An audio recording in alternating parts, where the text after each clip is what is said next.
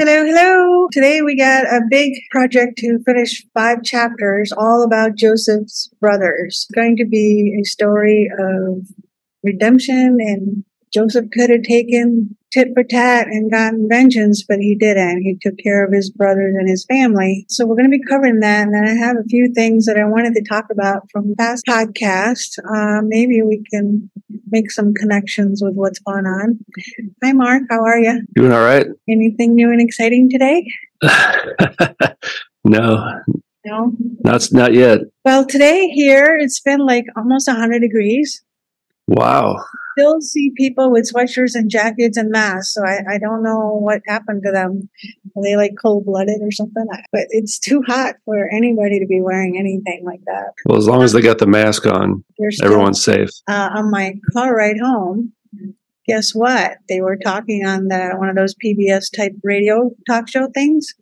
They were talking about climate litigation. That started in Maui already. So I guess what they're trying to do now is blame the government for not taking better care of all these natural or not natural, but you know, weather related events. That's going to be a new shift. And I think mm-hmm. it's making corporations and government liable. And I think they're succeeding.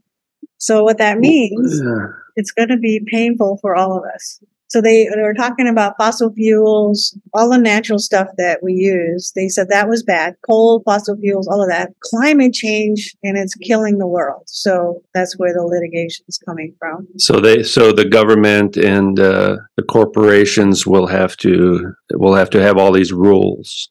Yep. Right mm-hmm. uh, to uh, to make sure we, the people, don't uh, continue to use the resources. Yeah, so this is this something world. brand yeah. new. If they allow this litigation to pursue, which I guess they're doing it already, so that means the government and corporations are held liable for any weather-related events because that'll all. Well, yeah. Well, that's just the cover story. It's the narrative, you know. Right. They actually can modify the weather, and they're you know. So this is the new. Uh, it's the new pestilence. Is the oh, we- yeah. is you know the weather related events, natural disasters. It's the yeah. chaos, you know, and uh, yeah. yeah. so they'll, they'll, they'll be like, oh, we had no choice. It was the litigation that forced us to do all this stuff. Yep, that's exactly you, you can only drink. You can drink one bottle of water a day, mm-hmm. and that will be monitored and um, you know six ounces of uh, insect protein. well, that's a lot actually. Probably more like one ounce. Yeah, one ounce of insect-based protein per day. Because sorry, you know, sorry, it was the litigation. We we it's not our and the yeah, World Health Organization made yeah. us do it. It's not our fault. So animals got to take all these injections. All of that. So now they can do whatever they want to us because it's now codified. So, and and if you don't go along with it, you're uh, you're a, you're an enemy of the state. Yep. You're a criminal. Yep. I was thinking now we know what's going on. The last chapter, or maybe oh, the famine. Yeah, the famine stuff is pretty interesting. Uh, how it relates to what's going on. Started to realize the differences between. So Pharaoh was the government guy. He he was in charge of all those people in Egypt, and he's the king. Yeah. Yeah. So if he wasn't righteous and didn't do it, the people were going to starve. Mm. But that was the responsibility of prepping. So the prepping is not like individual prepping. It was yeah, yeah, yeah. Prepping. So I think yeah. that was the contrast where I see now where like people trying to do it individually, but it's really Well, yeah. Well, that's because we do not have a righteous king now. There are yeah. no righteous leaders in the world. Nope really at any level. I mean, maybe there's some sheriff somewhere, you know, who knows? There's probably someone somewhere at some level, but uh, not too many, not enough, yeah. you know. So and that's all kind of by design. Oh, yeah. I think they're going to destroy their people, every nation. Well, anyway. Yeah. Yeah, it's begun. No, we know what's going on. This, I mean, basically, you know, like like nobody knows the end times really, but it's either this is the end times. And remember, the end times actually is is overall, it's kind of a good thing, you know. To um, yeah, but, I think um, we're just going to be in more of a prison. More it's more. either the end times or a typology of the end times. Yeah, I know when we get to our next book, Exodus, I think that's all going to get repeated again. Um, we'll talk about that. Well, more or less. I mean, more or less. It's yeah. I mean, we'll we'll see. we'll see what happens. Whose turn is it to read? Yours, maybe? I'll try. I'll try. Genesis 42. Now, when Jacob saw that there was grain in Egypt, Jacob said to his sons, Why don't you look at one another? Why do you look at one another? And he said, I have heard that there is grain in Egypt. Go down there and buy some for us so that we may live and not die. Joseph's ten brothers went down to buy grain in Egypt, but Jacob did not send Benjamin, Joseph's brother. It was actually Joseph's, uh, you know, they had the same mother Yeah. as uh, which is uh, most of them had different mothers with his brothers for he said perhaps some harm might happen to him thus the sons of israel came to buy grain among those who came for the famine was in the land of canaan now joseph was the governor over the land and it was he who sold to all the people of the land so joseph's brothers came and bowed themselves down before him with their faces to the ground. Joseph saw his brothers and he recognized them, but he pretended to be a stranger to them and spoke harshly to them. He said to them, From where do you come? And they said, From the land of Canaan to buy food. Joseph knew his brothers, but they did not know him. Joseph also remembered the dreams that he had dreamed of them. He said to them, You are spies. You came to see the nakedness of the land. Now, which dreams? Uh, he's talking about his original dream, probably Yeah. that uh, that they're going to bow down to him, and that included, uh, I think it was the eleven brothers. And see, Benjamin J- Benjamin's not there, so uh, so the dream is is not hundred percent fulfilled yet nope. because there's only ten of them. Oh, yes. And now looking Yeah. Because Benjamin and Joseph are actual same mother brothers, he was also in on it to kill him because it was Benjamin? Yeah, wasn't it? I guess maybe maybe uh, we'll have to we'd have to look again at that. Um, maybe I don't. Yeah, I don't know if he was there with them or not. Um, and he's uh, and he was the youngest. Uh, I mean, the youngest one might not have been involved as much. Yeah, that's You know true. I mean? Because when they took him, he was 17 or something. Joseph was. Yeah, that would have made Benjamin like preteen even. yeah, and he probably would not have uh, gone along with it so much. He probably respected his older real brother. You know. Right. Um, they said to him, No, my lord, your servants have come only to buy food. We are all one man's sons. We are honest men. Oh, yeah. Yeah, you are. Your servants are not spies. But he said to them, No, you have come to see the nakedness of the land. They said, Your servants are twelve brothers, the sons of one man in the land of Canaan. The youngest is with our father today, and one is no longer living. Ah, oh, that's but they're talking to him. so. So they Joseph all said, thought he was dead. well, I don't know. They they they knew he went off uh, as a slave somewhere, right? They're lying. Actually, they Uh, probably thought it, they didn't. They didn't. Uh, last time they saw him, he was alive. You know, right. so they're just kind of lying, really, because the, the the truth, you know, is is uh, they can't tell the truth about what really happened, Oh, so they lied. Well, his Yeah. he was dead. Oh, the the other one we sold off into slavery. they're not going to say that. yeah. So uh, Joseph said to them, It is as I said to you, you are spies. Here is how you will be tested by the life of Pharaoh. Uh, you will not leave here unless your youngest brother comes here. Send one of you, send one of you, and let him get your brother, and you will be kept in prison, so that your words may be tested, whether there be any truth in you, or else by the life of Pharaoh, you are surely spies. See, that's how he's going to get all 11 to come to fulfill his dream. How? That's I mean that's part of what's going on. I think. To because of Pharaoh? Unless the okay, yeah, you will not. No, no, he has to. The the dream was eleven all brothers are going to bow down to him. right. So There's only ten of them right there. There's only ten there. I mean that's part of what's going on. There may be other things as well, but uh, I mean they're very serious about these dreams and this these prophetic dreams getting fulfilled. You know that's a huge part of the Bible, really. You know, fulfilling prophecy, kind of what what it's all about. God was giving them the dreams, right? So Yeah. Yeah, yeah, yeah. exactly. Yeah, yeah. I mean, that's otherwise. I mean, maybe what's the other explanation? Really, why? Why does he need Benjamin to come? Oh, I don't know. I mean, Yeah, I think that's what's going on. You mean Um, uh, Joseph asking for Benjamin to come, right? To fulfill. yeah, Yeah. yeah, yeah, yeah, yeah, yeah. so uh, he put them all together in custody for three days. Joseph said to them the third day, "Do this and live, for I fear God. If you are honest men, let one of your brothers be confined in your prison house. The rest of you go and carry grain for the famine of your households." Nevertheless, bring your youngest brother to me so that your words may be verified and you shall not die. And they did so. So he's telling them, you know, you got to bring your brother. So I believe that your story. And, um, You but really, I think concerned for Benjamin to maybe, maybe, maybe, yeah, yeah. Maybe he's worried they're going to kill him too or something. Yeah. Make sure he's still okay. That's Yeah. possible. Yeah. Yep.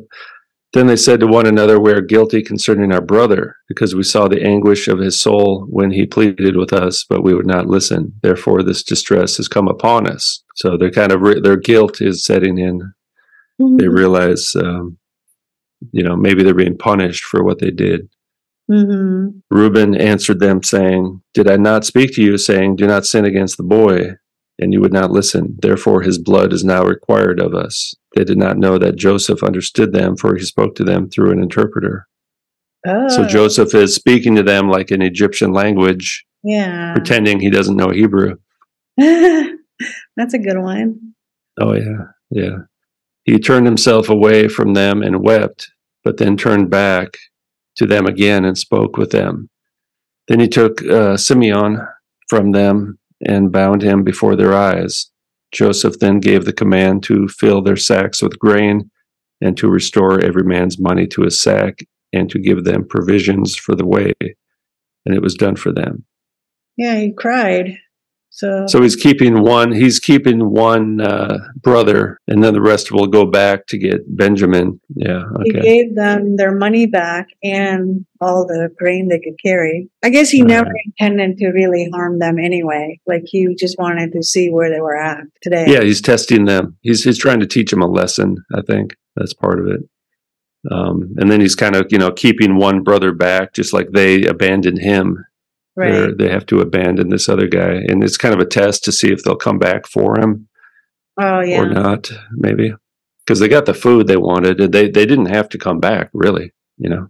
Yep. They could have left the other brother there, just like they did Well, before, why did they come back?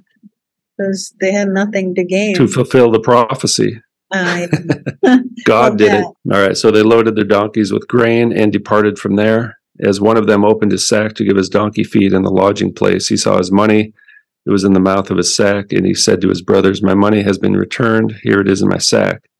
Then their hearts sank, and they were afraid, saying to one another, What is this that God has done to us? They came to Jacob, their father, in the land of Canaan, and told him all that had happened to them, saying, The man, the Lord of the land, spoke harshly to us and took us for spies of the country. And we said to him, We are honest men, we are not spies, we are twelve brothers, all sons of our father. One is no longer living, and the youngest is with our father today in the land of Canaan. The man, the Lord of the country, said to us, Here is how I may know that you are honest men. Leave one of your brothers here with me, take food for the famine of your households, and be gone. But bring your youngest brother back to me. Then I will know that you are not spies, but that you are honest men then I will deliver your brother to you, and you may trade in the land.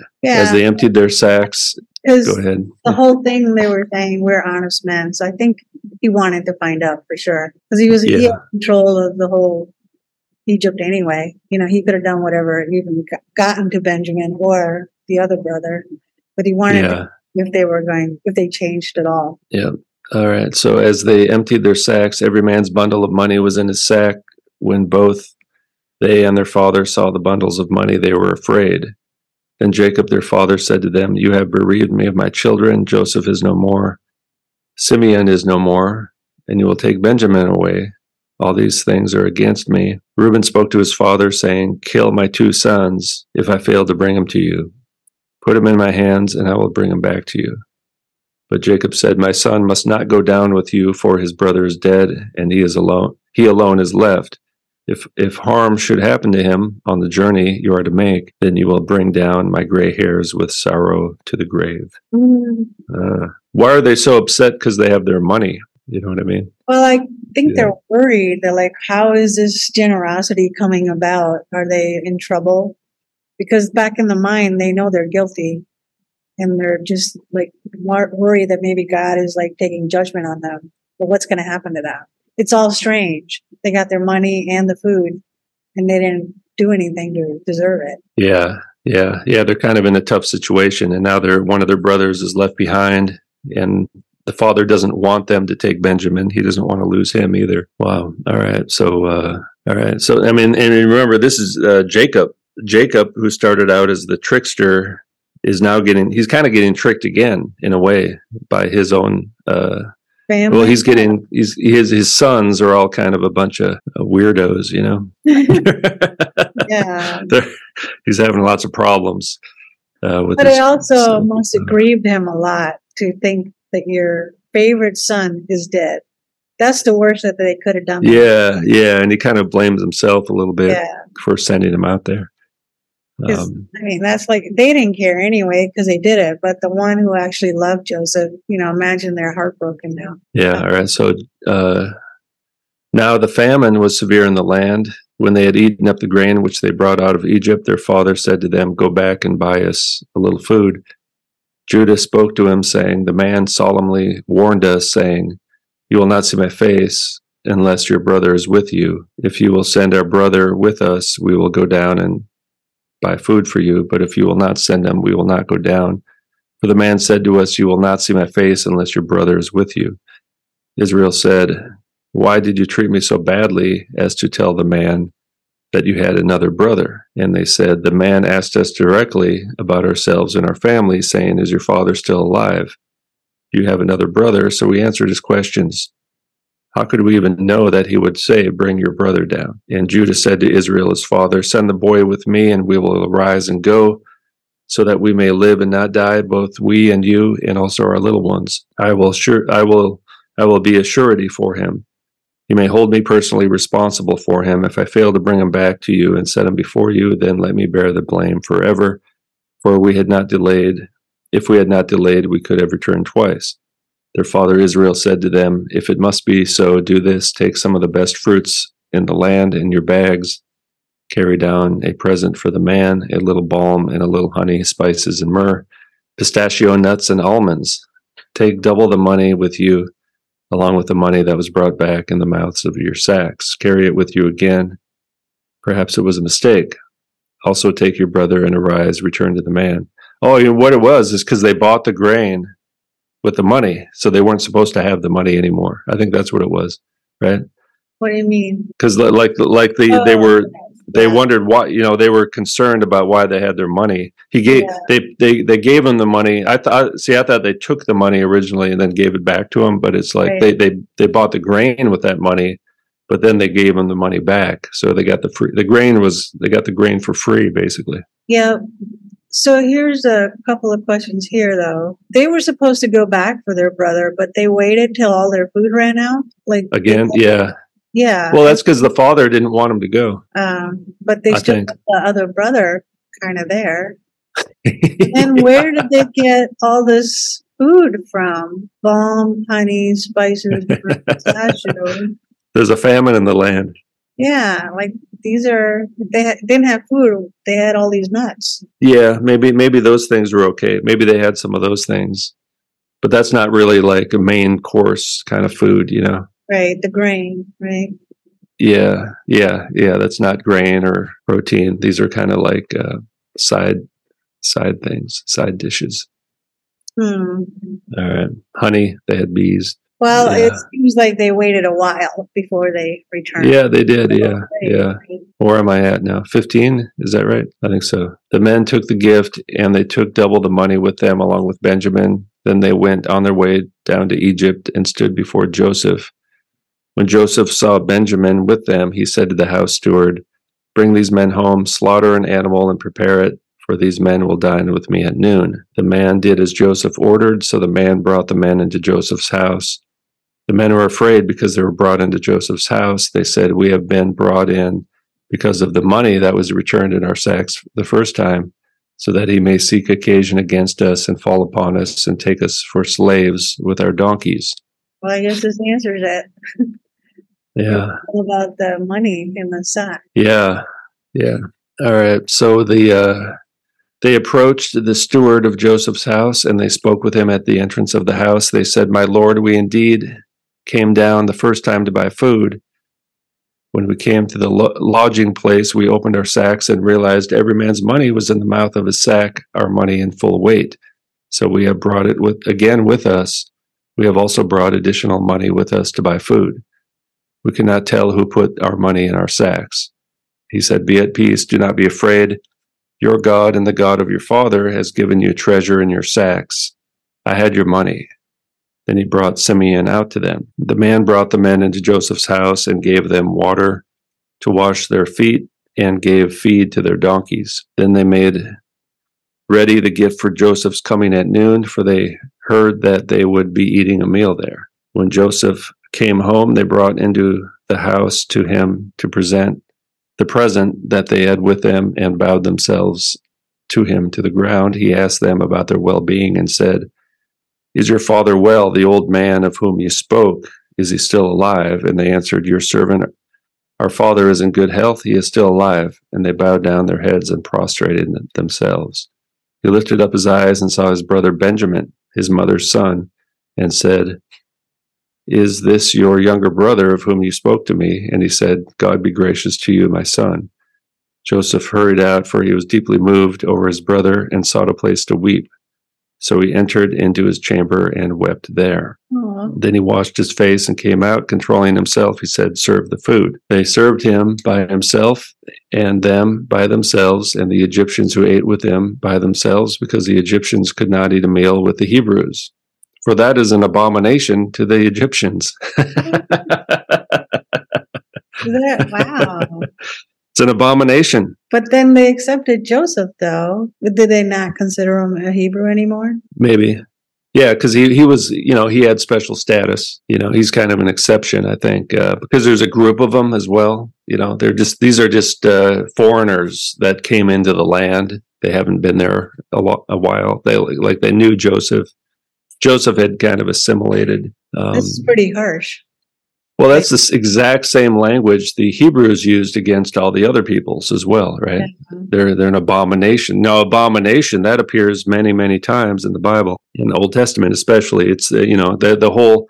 He, I mean, Moses said, you know, he's like these laws are basically so that you guys do not participate in the abominations of the people of the land, and that's also why judgment came upon those people, the Canaanites, is because they practiced abominations. You know, that's where mm-hmm. they're not they're not supposed to eat. That see, I think that's the food law thing Yeah. is you're not supposed to eat with these people. That's an abomination because you're not supposed to interact with those people. Those people are the are unclean. So don't eat with them. It's not so much that the food is unclean itself, it's those people are unclean. Do not eat with those people. So I'm going to give you food laws that are different. So you're going to eat different food, which means you're not going to eat with those people. If you eat with people, you eat the same food they eat, right? So you got to eat different food to separate you from those people. Well, what's interesting though is that this is actually telling why the Egyptians took all the Hebrews as slaves. They thought they were the lesser. Already Yeah. at that point, yeah, already at this point, and this is a while. This is before, um, you know, before they, yeah, they ha- they haven't been really taken as slaves yet. I don't think, and um, but they are all, yeah, they already see them as uh, as kind of a lower group of people. Yeah, because they're basically calling the Hebrews an abomination. Oh yeah, yeah. Well, the you know the Egyptians were very advanced uh, culture. I mean, as far as we know, right? I mean, Yeah. it's um, you know it's hard to tell what really happened in Well, history, the- but uh, yeah, Well, the other thing was the Hebrews are all all the time saying our God, the one God that you know they talk to, right, and interpret dreams and all this other stuff. But at the same time, Egyptians at that time would have taken every pagan Egyptian rituals and gods that they believed in, right? It was, and the way they went about doing it, because I could still see how the East does some of these things. So they probably thought, oh my God, these guys are just and they were fewer in number at the time. So they probably thought they were lesser people, not educated, not yeah.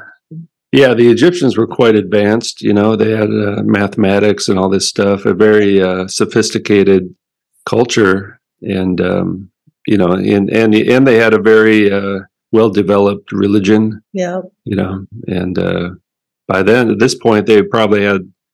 I don't know. Do you do, do you think the pyramids were there? Um, I don't. It doesn't say, but they did use the Hebrews to build all of them. But I think they already had the technology developed to build their big giant temples anyway, you know. Yeah, yeah, and they would have had the obelisks there, you know, the the big phallic symbol there. That's now there's one right in front of the White House. Yeah. Gee, I wonder why that is. well, it's weird, like all the Illuminati stuff that you know they try to worship. It's always tied to Egyptian religion. Have you noticed that? Yeah, it is. yeah, yeah, yeah. The, the all the uh, all seeing eye. Well, Yeah. people have all seeing eye tattoos on their shoulders, and you see it all the time. Yeah, that's Yeah, a huge part. that they use, that's actually all Egyptian, like that curly. The eye of Horus. yeah. Yeah, yeah, yeah. That is. um you know, I mean, I guess, I mean, because Egypt was a major, uh, they had a lot of magicians, right? A lot of magic, a lot of uh, secret knowledge. The secret societies have their, the, the secret teachings and secret practices. And that's all, uh, it's Egyptian, it's Babylonians, ancient Near East. I mean, they, it was kind of all over the place, but Egyptians had a very kind of specific type of thing, it seems like. Now it's Um, kind of making a little bit of sense to me why the Illuminati or the current people use this Kabbalistic stuff mesh with all the Egyptian stuff. Yeah. because some of them, okay, so there's God followers and then there's satanic followers. Those that took on like the characteristics of whatever the Egyptians were doing and worshiping false gods and stuff, that religion never died out. Like that's Exactly. Wor- worshiping and putting in all their media, like they're giving that worship to their God that they worship. You know, And part of what's happening, you know, um, they have the, you know, the arches. They have like the Arch of Titus, and the uh, like in Paris, they have that big, the big arches with the four horse on the horsemen on top. That's Yeah. kind of a, that's kind of like the pillars, you know, like you see the patriarchs, like uh, like Jacob Oh, went yeah. to Bethel. They they erect a little pillar. That's kind of like staking out territory for God's land. yeah. But then Satan does the same thing. These arches are built after a major conquest, and then the the obelisks as well. That's kind of their land grab. They're saying, "Yeah, this land here, we have claimed it, you know, for the That's Satanic kingdom." Because Yeah. in New York City, they were bringing in a lot of the stuff, you know, for display. So the obelisk, they put it in the Central Park. They put it all over. So I think they're like claiming stake. Like this is our They land. are. That's what it is, and and God does the same thing And with His people. yeah, yeah, the the New York towers, the twin towers that got uh, down into Freedom Tower one. So the Masonic symbol is two right? So that's what the yeah, yeah. But then in the end, they they brought the t- twins down and into one. That's all. Yeah, it's a, yeah, that's part of the androgyny thing, and it, it's a, the, the yin and the yang. Everything is one. It's like monism, they call it. Uh, Um, And that's why in the, in the Masonic Lodge, you know, there's the checkerboard, the checkerboard uh, floor on the ground is the dualism, the, yeah. the matter, the lowest form. Things have fallen into a state of uh, matter, and then there's the two uh, pillars on each side that, that have certain names. I forget offhand what they are: Boaz and Joachim, or something like that. And then in the middle is the all-seeing eye, which is very Egyptian, right? yeah. and that's the that's the uh, thing, and that, and that's the uh, what do you call that thing? The Sephiroth, you know, the the Kabbalah uh, tree of life thing, and those are all different manifestations of the God and different manifestations of reality. And the higher form is the is one, and then it descends into a lower form. But ultimately, everything's supposed to be kind of androgynous and uh, one. You know, we're all we're all gods in drag, as the prophet RuPaul once said Yeah. who was a pagan prophet, by the way. He's a uh, he's a he's a he's a male cult prostitute. Yeah, but um, the other thing was the pillars. They're just copying Mm-hmm. what Joseph did. He put up all these pillars, right? So Yeah, it was a mesh between rightful Hebrews were doing and then combined it with whatever Egyptians were doing. So it's kind of like a merge between the two, I think. yeah. All right. So yeah, Egypt. Uh, all right. So let's uh, the next one. Oh, verse thirty-three of all verses. They mm-hmm. sat before him, the firstborn according to his birthright, and the youngest according to his youth. And the men looked at one another in astonishment. He gave them portions from his own table, but Benjamin's serving was five times more than any of theirs. That's a lot. That's five times. That's a lot of food. Yeah. So they drank and feasted with him. Now it's now did he arrange them in order? Is that what it says there? They sat before him, the firstborn. according to his birthright, and the youngest according to his youth, and the men. I think they sat in order of uh, birth. That I think that's what it says there.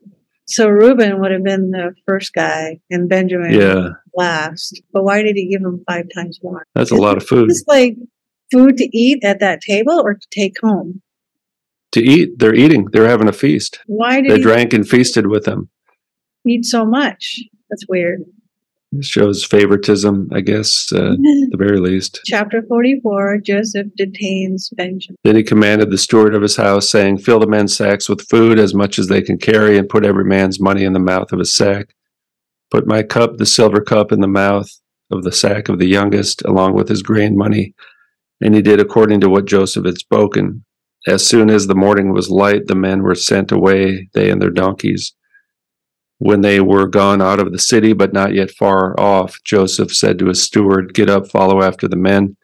When you overtake them, say to them, Why have you rewarded evil for good? Is this not the one from which my Lord drinks and uses as he practices divination?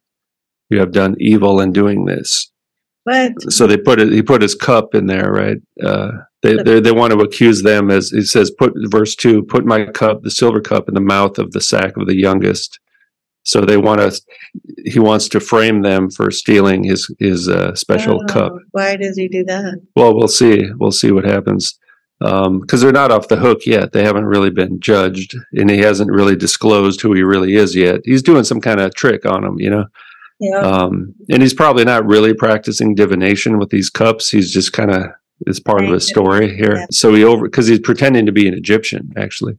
So so he overtook them and he spoke to them these same words. They said to him, "Why does my lord say these words? Far be it from your servants that they should do such a thing. Look, we brought back to you from the land of Canaan the money that we found in the top of our sacks." Why then would we steal silver or gold from your Lord's house?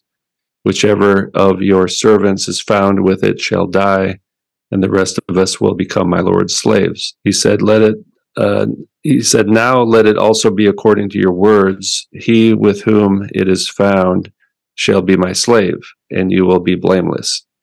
Then every man hurriedly took down his sack to the ground, and every man opened his sack. He searched beginning with the oldest and ending with the youngest. The cup was found in Benjam- Benjamin's sack. Uh oh. Then they tore their clothes, and every man loaded his donkey and returned to the city. Hmm. now they're probably really feeling the heat now because they're essentially going to, they think they're going to become slaves, right? Yeah. So it's funny, though. I mean, he, he kind of treated them really well, gave them a huge feast. And now he's kind of doing, uh, he's kind of, he's kind of like terrorizing them a little bit, you know? Oh, yeah. Kind of like he's doing a psyop. Yeah, he's doing he's doing some psyops on him. Um, when Judah and his brothers came to Joseph's house, he was still there, and they fell to the ground before him. Joseph said to them, "What deed is this that you have done? Did you not know that such a man as I can certainly practice divination?"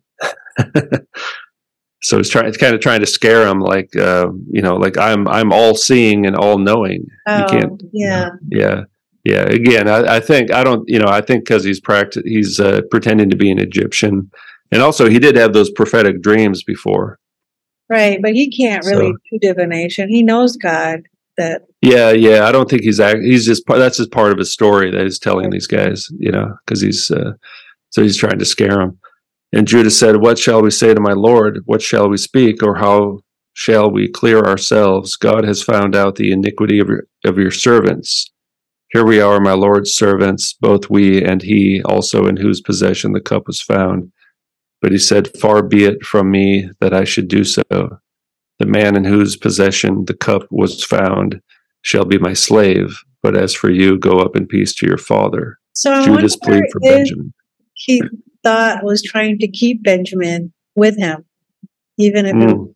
just as a slave. Maybe like he wasn't really thinking of at this point forgiving all of them and letting them know. But I guess we'll find out. It seems like right here, at least, he planned it just so he can keep Benjamin with him. Maybe, yeah, yeah, we'll see. I don't know if he had the whole master plan Yeah. planned out yet or not. Um, then Judah, although although he would have uh, he would have upset his father, Yeah. right? I'm sure Joseph loved uh, Jacob, his father. Um, he he wouldn't want to hurt him. Then Judah approached him and said, "My lord, please let your father speak a word in my lord's ears."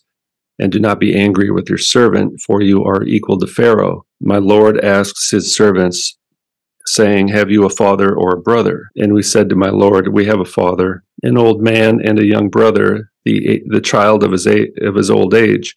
His brother is dead, and he alone is left of his mother, and his father loves him. You said to your servants, Bring him down to me, so that I may set my eyes on him. We said to my Lord, The boy cannot leave his father, for if he should leave his father, his father would die. You said to your servants, Unless your youngest brother comes down with you, you will not see my face again. When we went back to your servant, my father, we told him the words of my Lord. So it's a Our father- deal again. Like, go get your young. Yeah.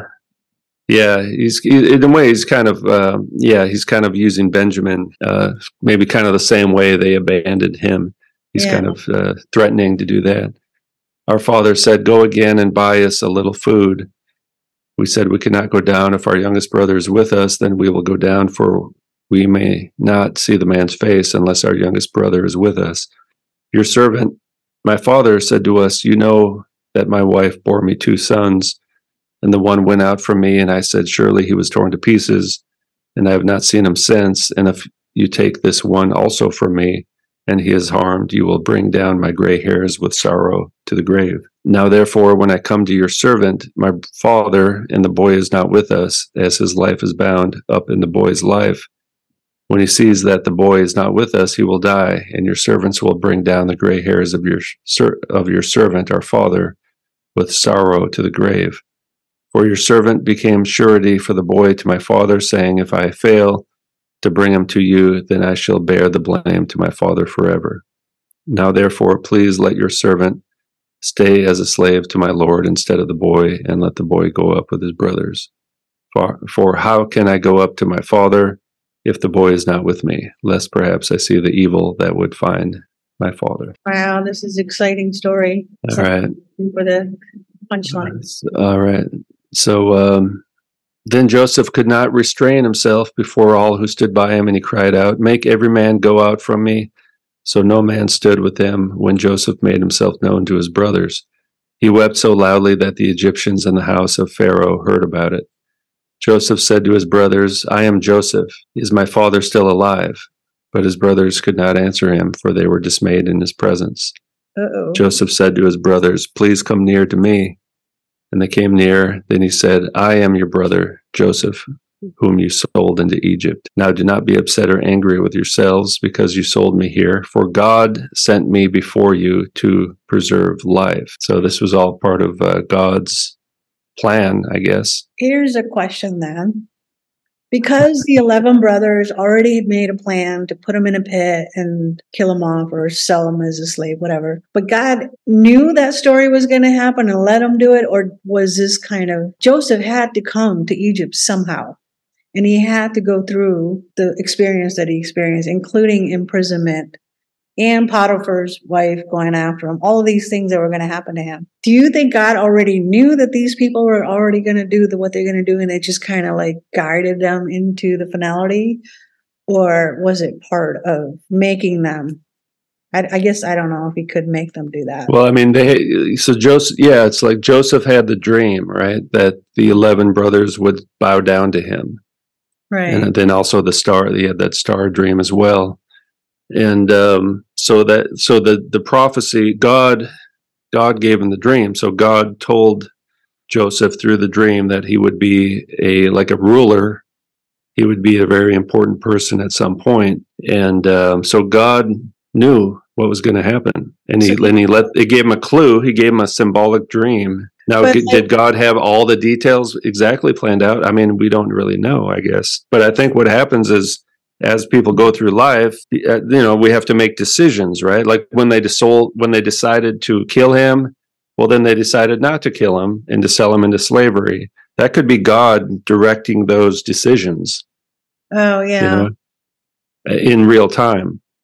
It's So like, okay, don't kill him, sell him off into slavery, and then these other guys come by, and then he goes off to Egypt. Like, like, like, there's these defining moments in our lives where most of our life is just going through the motions, but sometimes we make these monumental decisions. Maybe those are the times that God, you know, makes things happen. Despite whatever our decisions are, seems like. Because, No, no, God is God is kind of steering us towards that decision, maybe. uh, yeah. and also God steers other people when they decide what to do to us. And then a lot of times bad things happen to us and we're like, "Oh man, this sucks." And then and then it's like then but then years go by. Like for me, I'll give you an example of uh, something that sucked for me was I, I injured my hand when I was 19 because I wanted to be a guitar player and I was. And uh, I was in music school and everything and uh, and I could no longer play guitar wow. right? I injured my hand, and it's still it's still injured actually. But I couldn't play at all for like five years. But that sucked, right? It was like, man, now what am I going to do? You know, Right. like that's the only thing I want to do, and now I can't do it. But I was I was drinking at the time. If I would have become a professional musician, I'd probably be dead Oh, yeah. because you know you get you get into that that uh, that industry and you and you have you know and you're drinking a lot and stuff. You, you don't live very long. You know what I mean? So it's kind of Um, like the hip socket for you was your hand. yeah. yeah, yeah. Sometimes God may it, it may seem like a really bad thing has happened, but but maybe you need to just kind of uh, step away. You got you got to take a different path. You know, I had to get off that path So what about because I wasn't my heart. I I wasn't uh, ready. I wasn't ready for that kind of. Uh, I wasn't doing the things right. for the right reason. You know what I mean? Yeah. And now, now, now I'm playing guitar in the church band, right? Which is What you know. Many years later, what's that? Are you able to play guitar the same way or just different? No, I yeah, I have to play a little differently, and it's painful the whole time. It's it's Oh. painful right now. It's always painful. Yeah, What did you Yeah. do to your hand? I tore the cartilage Oh, uh, What? right here, right here. In fact, it's all swollen up and stuff. It's uh, hmm. cartilage doesn't heal. Really? Well, I have to look Really, because cartilage Well, doesn't well- heal. Well, you can ask ask my wrist. there's a, there's a there's a cartilage triangle, and it's right in the wrist. Which you know when you play guitar, you you bend your hand Yeah. a certain way. It's ex- it's the exact worst injury a guitar player could have. It Oh. couldn't be any worse. well, I'm still praying for your healing, and I know your group. Just pray and let's just see what happens. Uh, And now now there's people who want me to play like in uh, bars and stuff. Yeah. You know, because they saw me play at church. They're like, "Hey, man, why don't you come out and we'll play some rock and roll in the bars?" Yeah. But I, I can't do it. I can't. I have. I can only play a limited amount. Aw. I can't play every night, every day. It's too much. And um, because it like the more you play, the, the more I play, the more agitated it gets. So and then then eventually I can't even move it. You know, so it's like I can only play a little bit. I can play in the church, and that's that's really it. I mean, in, in a way, it's almost like God is like keeping me out of the bars, keeping me out of the rock and roll lifestyle, but I can play guitar in the church. You know what I mean? if you're playing, that's important. I mean, like that's the one thing you love so much. Why? You know, maybe not the bars, but I still think you can be. A, If it were up to me, I would have become a, a famous rock star and I'd be dead at the age of necessarily. 27, like all the others. well, that could have been in the past, but right now you wouldn't have done that. You could still be a rock star. Well, there's always, you know, who knows? I mean, it's, uh, I mean, at some point, God has to protect us from ourselves, you know, yeah. because we're naturally, we're, we're kind of designed, or we're, I don't know if we're designed that way, but in our fallen state, we always kind of make the wrong choices, more or less. You know what I mean? Oh, yeah. I With good intentions. Yeah. You know, you never know where. I mean, and you never know the big picture, right? It's like we have these little scenes in our life, and then like Joseph. I mean, Joseph. Uh, what a horrible thing that happened to him, but it all kind of worked out all right. You know, for him, Um, yes. for Joseph. Many know. people, they don't have the same ending like Joseph did, you know? and maybe that's why he has he, he ends up having compassion on his brothers um whereas you know th- there's a natural part of me that's kind of like you know i want to seek vengeance Yeah. but that's not really the uh the way we're supposed to do it you know so i have to kind of fight that temptation a little bit and uh but joe maybe because because things worked out for joseph he saw god's hand in the whole thing he wasn't like oh poor me. Well, look what happened to me. I'm a victim. You know these, my brothers are so evil and they ruined my life. He saw the big picture. It's like he was there to help everyone in the region with the famine. They joseph was useful for the big uh, for the But the thing is, God gave him dreams to let him know that he had a destiny. And he was prophesying for other people like the Pharaoh and all these. So, in a way, yeah, I guess he had gone through all of that, but he didn't know the ending. Where a lot of us, we don't know what our promises are. We could just be repeating the same thing over and over. But that's well that's why we got to pray if you pray and uh, you'll get maybe uh, we get some kind of understanding and acceptance of god's plan in our life you know Yeah, that'd be great if I knew the answer. And many others who want the answer. It's just getting that. That's the answer is the hard part. Because intellectually, I think we all would accept our fate if we just knew what the purpose was. You know. yeah because sometimes when the bad things happen maybe maybe god knew that something even worse was going to happen so he had to take you off that path and put you in a different place you know and Sure. we don't know even you know getting losing losing my job Yeah. we're not injecting technology into my body it's like well that kind of sucked you know but maybe there's a better uh a better Well, I already you see know? that there's a better plan for you because the things you wouldn't have even thought of or allowed yourself the time and the energy on things if you had kept that job when they didn't kick you out of it, you know? Now yeah a different path altogether. It's, I think it's a more freedom path.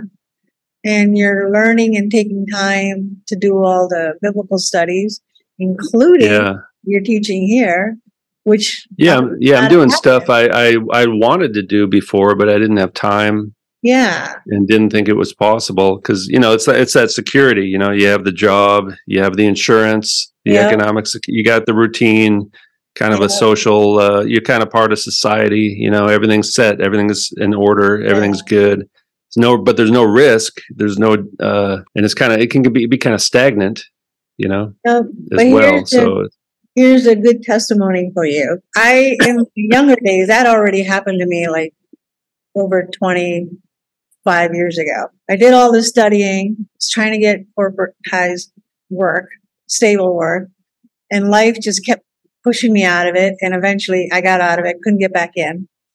So I had to survive on independence, all kinds of solo work, whatever I could get, right? So that took a long time with no guarantee of stability or a future or any of that.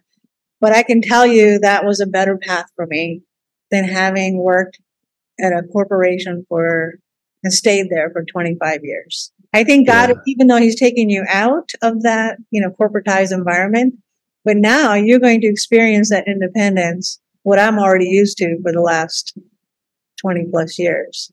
So you do have a future.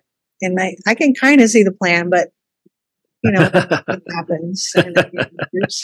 You'll be all right. You will have Yeah. ending, I think, because now you gotta have to rely on God too, future stuff.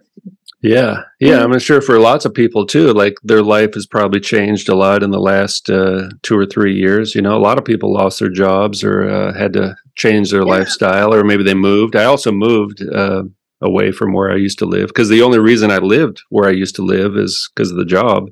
Right. It wasn't really a great place to live, you know. So now I kind of live in a, a better environment, you know.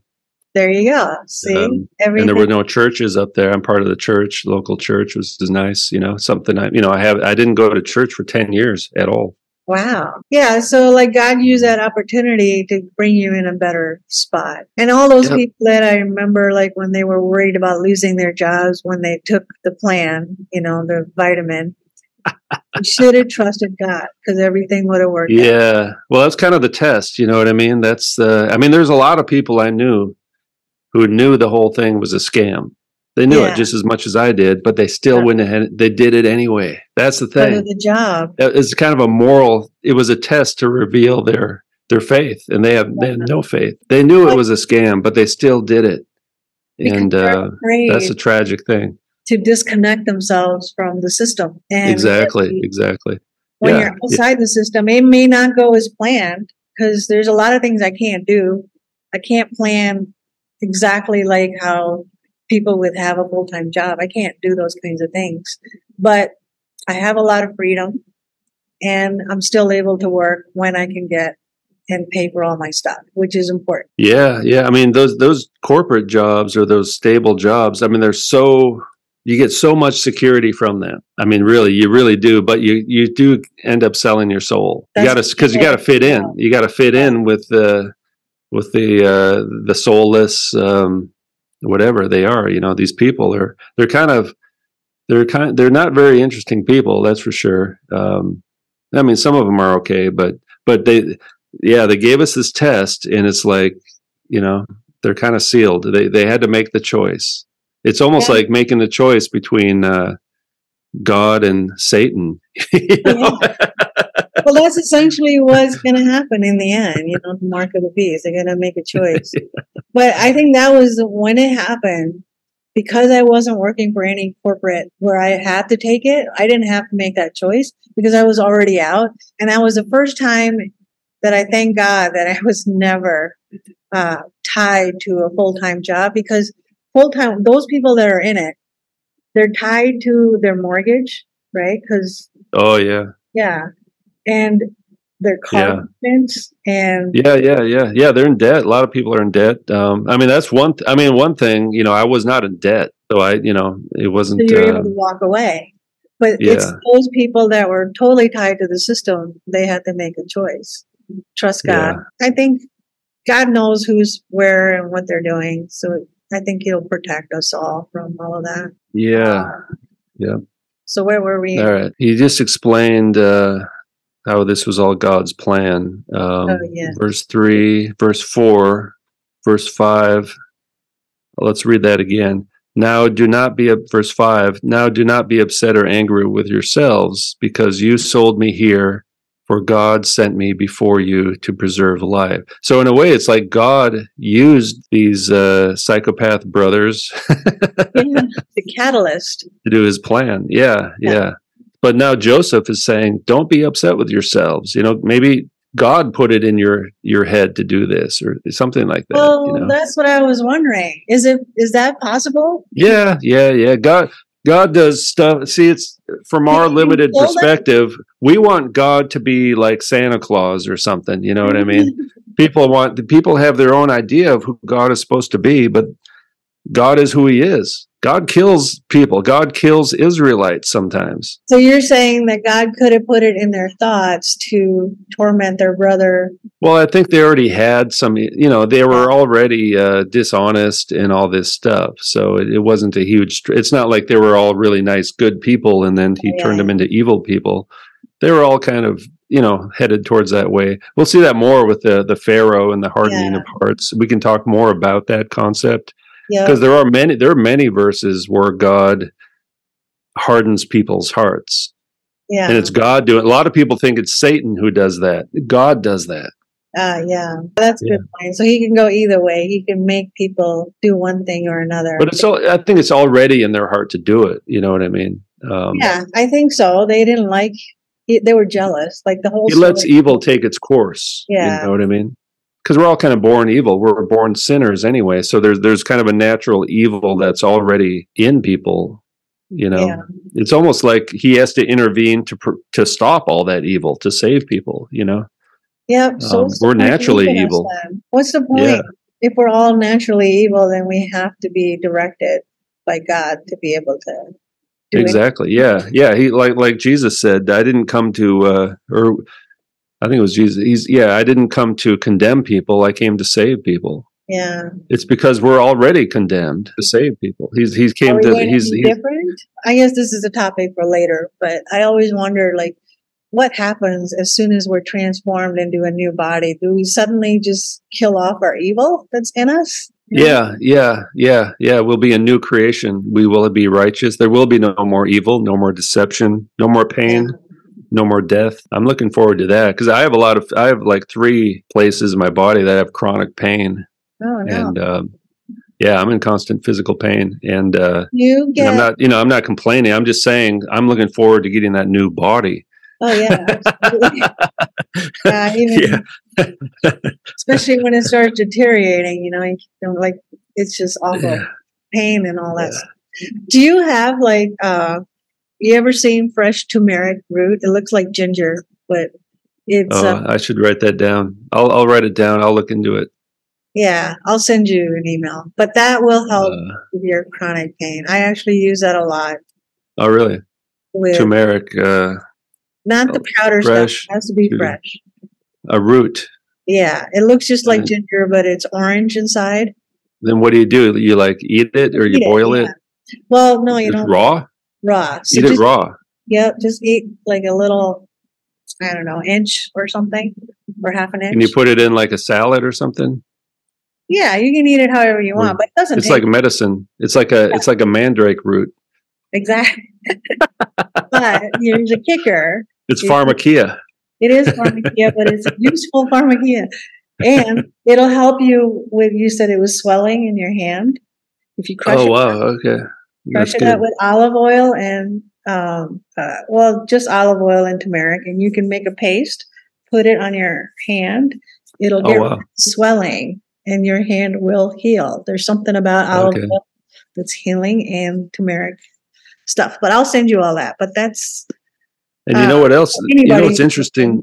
Uh, yeah, I have arthritis in my knee, and my uh, I know a friend of mine has also has arthritis. He said what he's been doing is uh, bee therapy, which he actually puts bee like a, a honeybee.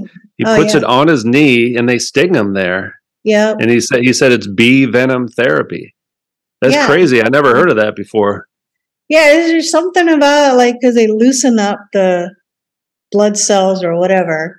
Similar like leeches too. Um, Was was that you? Somebody some I, somebody sent me an email recently telling me I should I, I should do leech therapy. Yeah, that was me. That was you. Yeah. That's it's like I didn't know they still put the leeches on people. Yeah, well, what that does is uh, it injects its thing, whatever it's doing, and it starts to repair the little capillaries and veins. So, like, Ah, somebody severed their hand, let's say, and they reattached it. That's not, you know, that site where it's reattached, all that blood work and capillaries have to rejoin. So, if you put leeches while it's healing, it'll reform all of that. So they use it, they started using it for that reason. But so I was thinking for your injured hand, if you put it right around where the injury is, it'll like transform the blood so it starts to regenerate uh, right at that site. yeah, I hate leeches though. Yeah, well, they don't like you I'll either, try. but they like, you know, their stuff heals you. So you might as well try it if you don't. I yeah, I used to be I used to yeah, I used to use them for uh, bait when I used to go fishing. Um, Yeah, But, but they're very useful. You, there's a whole bunch of clinics. Not too many Western people do it, but I think maybe where you are, you could probably find somebody. maybe yeah. I'll, I mean, they have you know what they do here with the pharmakia. They uh, they the temples. They have a lot of temples here, right? And then they have all these monks. The monks will make medicine, and then they'll kind of like breathe on it.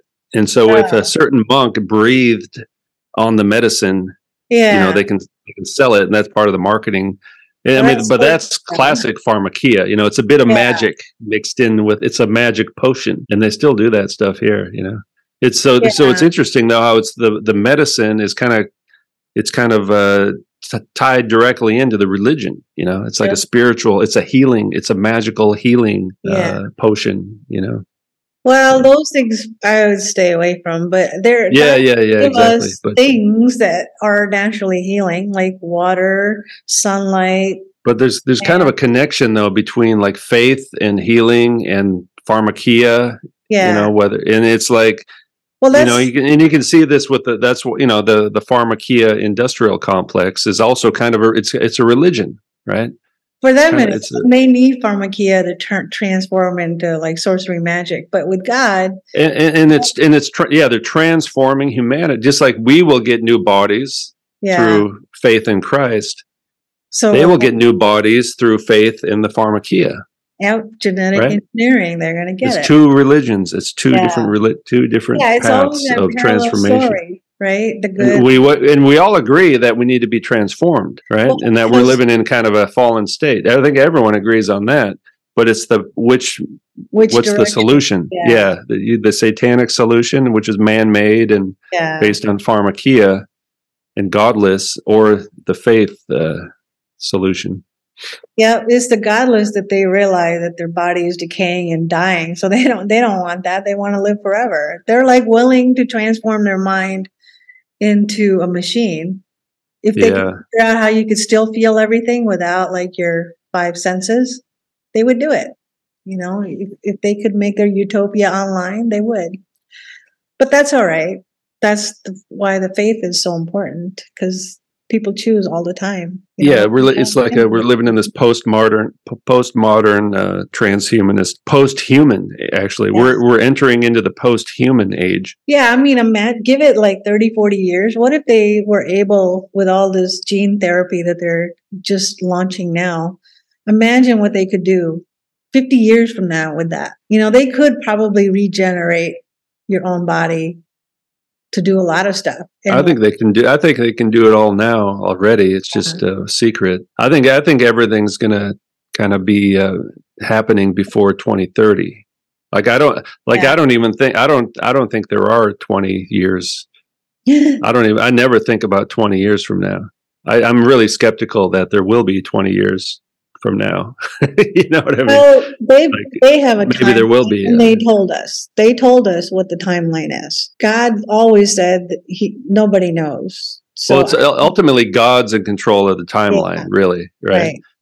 So, uh, but their yeah, their timeline seems to be 2030. There is kind of a 2050 thing that you hear about, right? Um, But uh, maybe it's But they 2030 is the to main kill one. off a lot of people before 2030 because they cannot come to the second phase of their plan without eliminating a lot of people. They're not Really? going to invest a lot of time and energy providing for everybody in the world, especially Mm. when they want to control it. When they're ready to go to the next step, cull it down, and then Mm. they can have whatever utopia building, rebuild. Yeah, yeah. They, they don't they don't need uh, billions of uh, laboratory rats. They only Right. need uh, a certain amount. It would be much more efficient. Yeah, because we already w- have labs to grow babies, right? The wombs, the artificial wombs. so that means they want to control who who's born, how they're born, and they're going to make utilitarian. They're playing God. They're playing Yeah. God. Exactly. That's um yeah, yeah. Well, I, I'm thinking um when we start looking at Exodus, we can kind of jump into 2 Thessalonians 2 briefly during that point. There's a connection we can make there. Uh, not today, but uh, and that that's talking about people playing God. Actually, I believe Yeah. um, it may not even be one person playing God. It may be humanity playing God, or a, or a group well, of they're the allowing government or it. something. They're accepting these changes rapidly. And we just read in, in Genesis how God will open people's wombs. Like Yeah. God, God isn't really in control of the human womb know, and fertility, but now this, you know, the the state, the pharmakeia industry is in charge of fertility and Yeah, opening wombs and that- creating their own wombs. They create their own wombs. and they're going to assign gender at birth. They want It'll to. all well, it'll all be genderless. You know androgynous. They'll create andro- androgynous people. I was thinking, like right now, they're okay with one or the other changing and looking like man or woman. But eventually, they're going to get tired of that. They're not going to want you to pick any gender. They want it neutral, right? Yeah, That yeah. means no more hair to identify yourself. bald. all the aliens, look at how the all the aliens look. They look you can't tell if it's a boy. Well, that was my dream. I had a dr- I don't I don't think I have many prophetic dreams and maybe yeah. this was just another stupid dream as well, but I did have a dream that was weird. Like I'd never remember my dreams. Only a yeah. few times can I remember my dreams. But this one was like a different type of dream than I ever had and everyone in the world had to be bald, both men and women. That was my dream. And like I would never, it would never occur to me normally to have that thought. And it sounds crazy, and it's I don't know if that'll happen or not, but it kind of makes sense that it could. Yeah, because happen. look, like they're trying to make men and women uh, not only genderless, but eventually, like the whole store Gap when they first started uh, in the early '90s or whatever their motto was to have one type of clothing that both men and women right? It was genderless clothing. And, and they got rid of uh, genderless. Uh, they even got rid of the boys and girls sections in a lot of these yeah. stores. You know, right? So imagine later on to have no controversy between people fighting whether they're a man or a woman or whatever. Um, they're going to say, "Okay, let's just get rid of yeah. identity." And also, you get rid of the. They want to get rid of the real women, especially. So yeah. they, they, even if they had men, they might have uh, the transvestites who look like women, right? And you know what I mean. But there'll be no real women for guys to marry or date. You know, they they might have the fake women for men to date, and then you have kind of a, a Sodom and Gomorrah type of situation. Well, if they the outlaw world. natural breeding, if they outlaw that and they want to control like how to make babies then there's no reason to have men women kind of relationship anymore, right? So yeah, they want like gay. Everyone's going to be gay. Yeah, or, um, anybody to anybody, and they're not going to procreate at all. Because the women, the women have get pregnant, right? So like yeah. the transvestite does not get pregnant. So but, so they the people still are going to want to have sex unless unless they castrate everybody. Yeah, but generally, no matter what they do cosmetically to a person, their inner soul is still going to want desires, the same desires of sex and attraction and all of that. That's not going to go away. So really, even if they're confused for a little while and mutilated, eventually the real self will kick in. Make yourself the opposite. But if, if there, what if there are no females around? What if, what if a man goes through his whole life without ever seeing a biological female?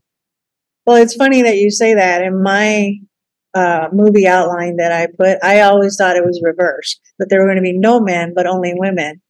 the AI or the, you know, the system would view male as more aggressive and they would take them down because they want everything. Well, that's why you castrate them. You castrate them. Yeah.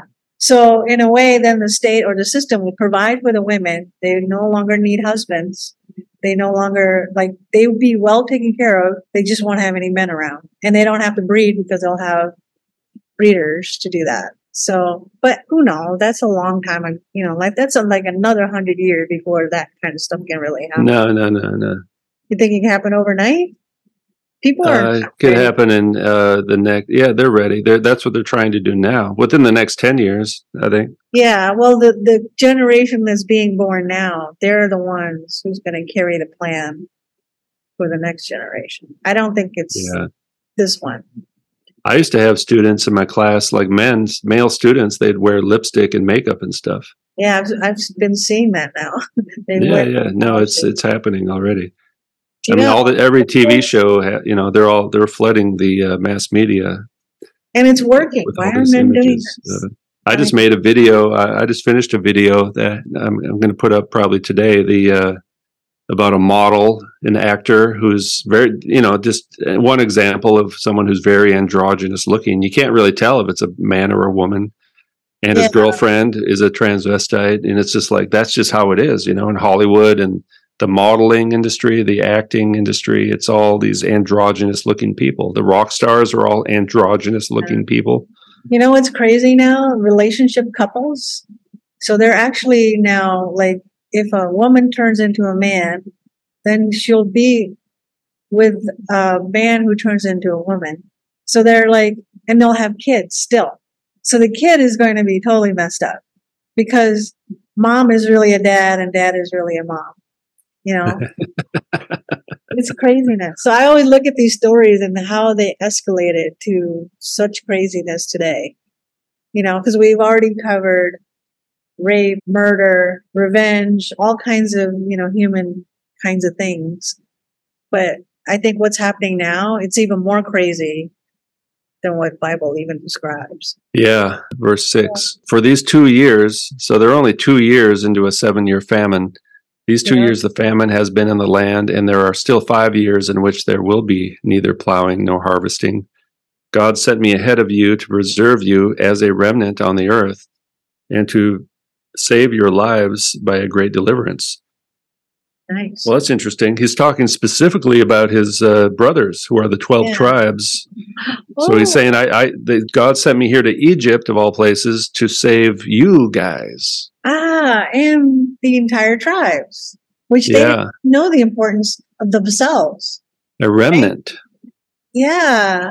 That's a very biblical word you know and it's yeah i think this is a great statement actually because all this time the stuff that was happening with the brothers what they did to joseph i forgot that they were actually the 12 tribes together yeah yeah yeah yeah and this is how they end up in egypt and eventually we know they end up as slaves in egypt yeah. but then they're rescued um so uh so now it was not you who sent me here but god very clear right? you guys didn't do it. God did it. Yeah. Even though it was, you know, that's the thing is like, you know, we would consider what they did pretty evil, right? Yeah. I mean, what they did was evil, but uh, it doesn't mean God is evil. Because look, because uh, the big picture is that God. What about the Exodus? That's a good thing, right? But yeah. to to have the Exodus, they first had to become slaves first, which is a bad thing. Yeah. It's like it's a good thing and a bad thing and a good thing. it's all these things. But in a way, he used one tribe, Joseph, to save the rest what he already planned. Like God had planned for all the 12 uh, Israelites. And so he used one son to save not only Egyptians, all of them, plus the brothers' line that, that were chosen ones to continue on. So God had a much bigger plan than themselves, right? Yeah. See, we don't know the big plan, right? Yeah. We're just we're just like actors in a movie, and all we know is our own lines or our our own little story. We don't see the big picture and um, see how it all ends. Although we we do have it in the Bible. Yeah. Um. So all right. So uh. So now it was wait. He has made me a father to Pharaoh and lord of his entire household and a ruler throughout all the land of Egypt. Hurry and go up to my father and say to him, This is what your son Joseph says God has made me lord of all Egypt. Come down to me, do not delay.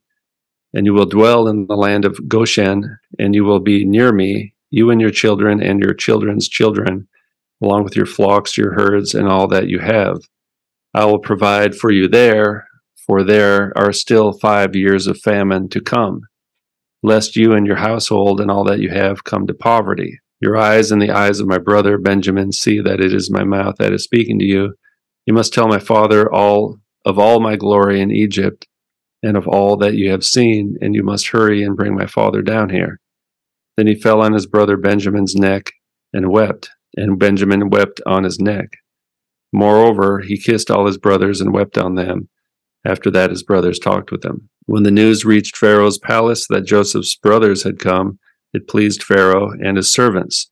Pharaoh said to Joseph, Say to your brothers, Do this load your animals and go to the land of Canaan.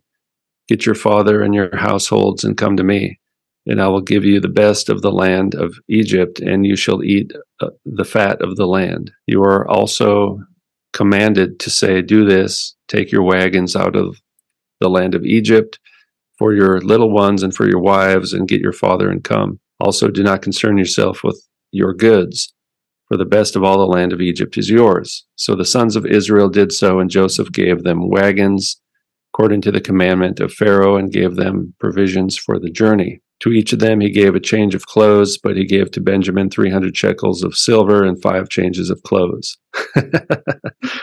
To, to his father, he sent the following 10 donkeys loaded with the best things of Egypt, and 10 female donkeys loaded with grain and bread and provisions for his father on the journey. So he sent his brothers away, and they departed. He said to them, Do not quarrel on the way. They went up out of Egypt and came to the land of Canaan to Jacob their father. They told him, Joseph is still alive, and he is govern- governor over all the land of Egypt. And Jacob's, Jacob's heart stood still because he could not believe them. They told him all the words of Joseph, which he had said to them. And when he saw the wagons that Joseph had sent to carry him, the spirit of their father Jacob revived. Then Israel said, Enough, Joseph, my son, is still alive. I will go and see him before I die. Hmm. That must have been quite shocking. It's like you think your son's dead, and then you realize he's like a ruler in Egypt. Yeah. No, total opposite. That, right? yeah, yeah, I mean, wow. he, he, like, I always like this story as a male Cinderella. So I'm going to call it Cinderella. Is happy ending for all of them. 47. Do you want to, do you want to read this one? Sure. okay, thanks. Uh, 46, Jacob's journey to Egypt. So Israel set out with all that he had, come to Beersheba, offer sacrifice to the God of the father Isaac. God spoke to Israel in visions of the night and said, Jacob, Jacob. And he said, Here I am. Then he said, I am God, the God of your father. Do not be afraid to go down to Egypt, for I will make you into a great nation there. I will go down with you to Egypt, and I will surely bring you back again. And Joseph's own hand shall close your eyes. Jacob arose from Beersheba, and the sons of Israel carried Jacob, their father, and their little ones, and their wives, and the wagons that Pharaoh had sent to carry him. They took their livestock and their possessions, and then they acquired in the land of Canaan and came to Egypt, Jacob and all his descendants with him. He brought with him to Egypt his sons, his sons' sons, his daughter, and his sons' daughters, and all his descendants. There were the names of sons of Israel, Jacob and his sons who came to Egypt Reuben, Jacob's firstborn. The son of Reuben were Hanoch, Pallu, Hezron, and Carmi. The sons of Simeon were Jamul, Jamin, Ohad, Jachin, Johar, and Shaul, and the son of a Canaanite woman. The sons of Levi were Gershon, Kohath, and Merari. The sons of Judah were Ur, Onan, Shelah, Perez, and Zerah. But Ur and Onan died in the land of Canaan. The sons of Perez were Hezron and Hamul. The sons of Issachar were Tola, Pua, Job, and Simran. The sons of Zebulun were Sarid, Elon, and Zalil. These were the sons of Leah, whom she bore to Jacob in Padan Aram with his daughter Dinah. All his sons and daughters numbered 33. Wow, that's a famous number. Uh, and the sons of Gad were Zephon, Haggai, Shuni, Ezbon, Eri, Arodi, and Areli. The sons of Asher were Imnah, Ishva, Ishvi, Beriah, and Sariah, their sister. The sons of Beriah, Habar, and Malak, Malakil. These were the sons of Zilpah, whom Laban gave to Leah, his daughter, and she bore to Jacob sixteen in all. The sons of Rachel, Jacob's wife, were Joseph and Benjamin. To Joseph in the land of Egypt were born Manasseh and Ephraim, whom Asenath, the daughter of Potiphera, the priest of On, bore to him. The sons of Benjamin were Bela, Becher, Ashbel, Jira, Naman, Naaman, I, Rosh, Muffin, Muffin, Muffin, Huppim, and Ard. These were the sons of Rachel who were born to Jacob, 14 in all. The sons of Dan were Hashim, the sons of Naphtali, Jaziel, Guni, Jazer, and Shalim. These were the sons of Bela, and whom Laban gave Rachel his daughter, and she bore to Jacob seven in all. All those who came to Jacob to Egypt were direct descendants, besides the wives of Jacob's sons were 60 in all. And the sons of Joseph who were born in born to him in Egypt were two. All those in the house of Jacob came to Egypt were 70. Uh, Jacob settles in Goshen. Now he sent Judah ahead of him to Joseph to get all directions from Goshen, and they came into a land of Goshen. Joseph readied his chariot and went up to Goshen to meet Israel his father. As soon as he appeared to him, he fell on his neck and wept on his neck a long time. What do you think? Well, there's another long list of names. Um, yeah, sorry, I didn't realize there that was going to be a bunch of Super difficult names. words. Yeah, this would have been your favorite to read. um, but you know, it's kind of a interesting uh, connection with um, Joseph. Is also the name of uh, Mary's husband. Oh yeah, right, the father of Jesus, or the uh, adopted father of Jesus, you could say, I guess. But so uh, there's there's there's similarities in the stories.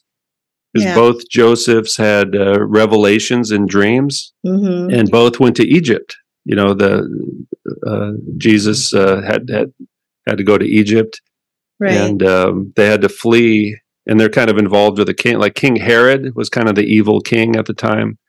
Mm-hmm. Um, although this pharaoh seems pretty good, and they uh, they both had special uh, children, or they're fathered by children um, to, but I to a certain degree. The verse where the, the, Egyptians thought the Hebrews were abomination. Yeah, yeah, all but this is still going on. Yeah, so they had dreams, uh, a king, pharaoh, and then infant. See, Moses is kind of the special child of these Israelites later yeah. on, right? And then uh, that's 400 so, uh, later when he gets. Yeah, yeah, yeah. Yeah, there's a little short period of slavery they have to go through first. Yeah. All right. Um, Israel said to Joseph, Now let me die since I have seen your face and because you're still alive. Joseph said to his brother and his father's household, I will go up and tell Pharaoh and say to him, My brothers and my father's household who were in the land of Canaan have come to me. The men are shepherds, their work has been to feed the livestock, and they had brought their flocks and their herds and all that they had.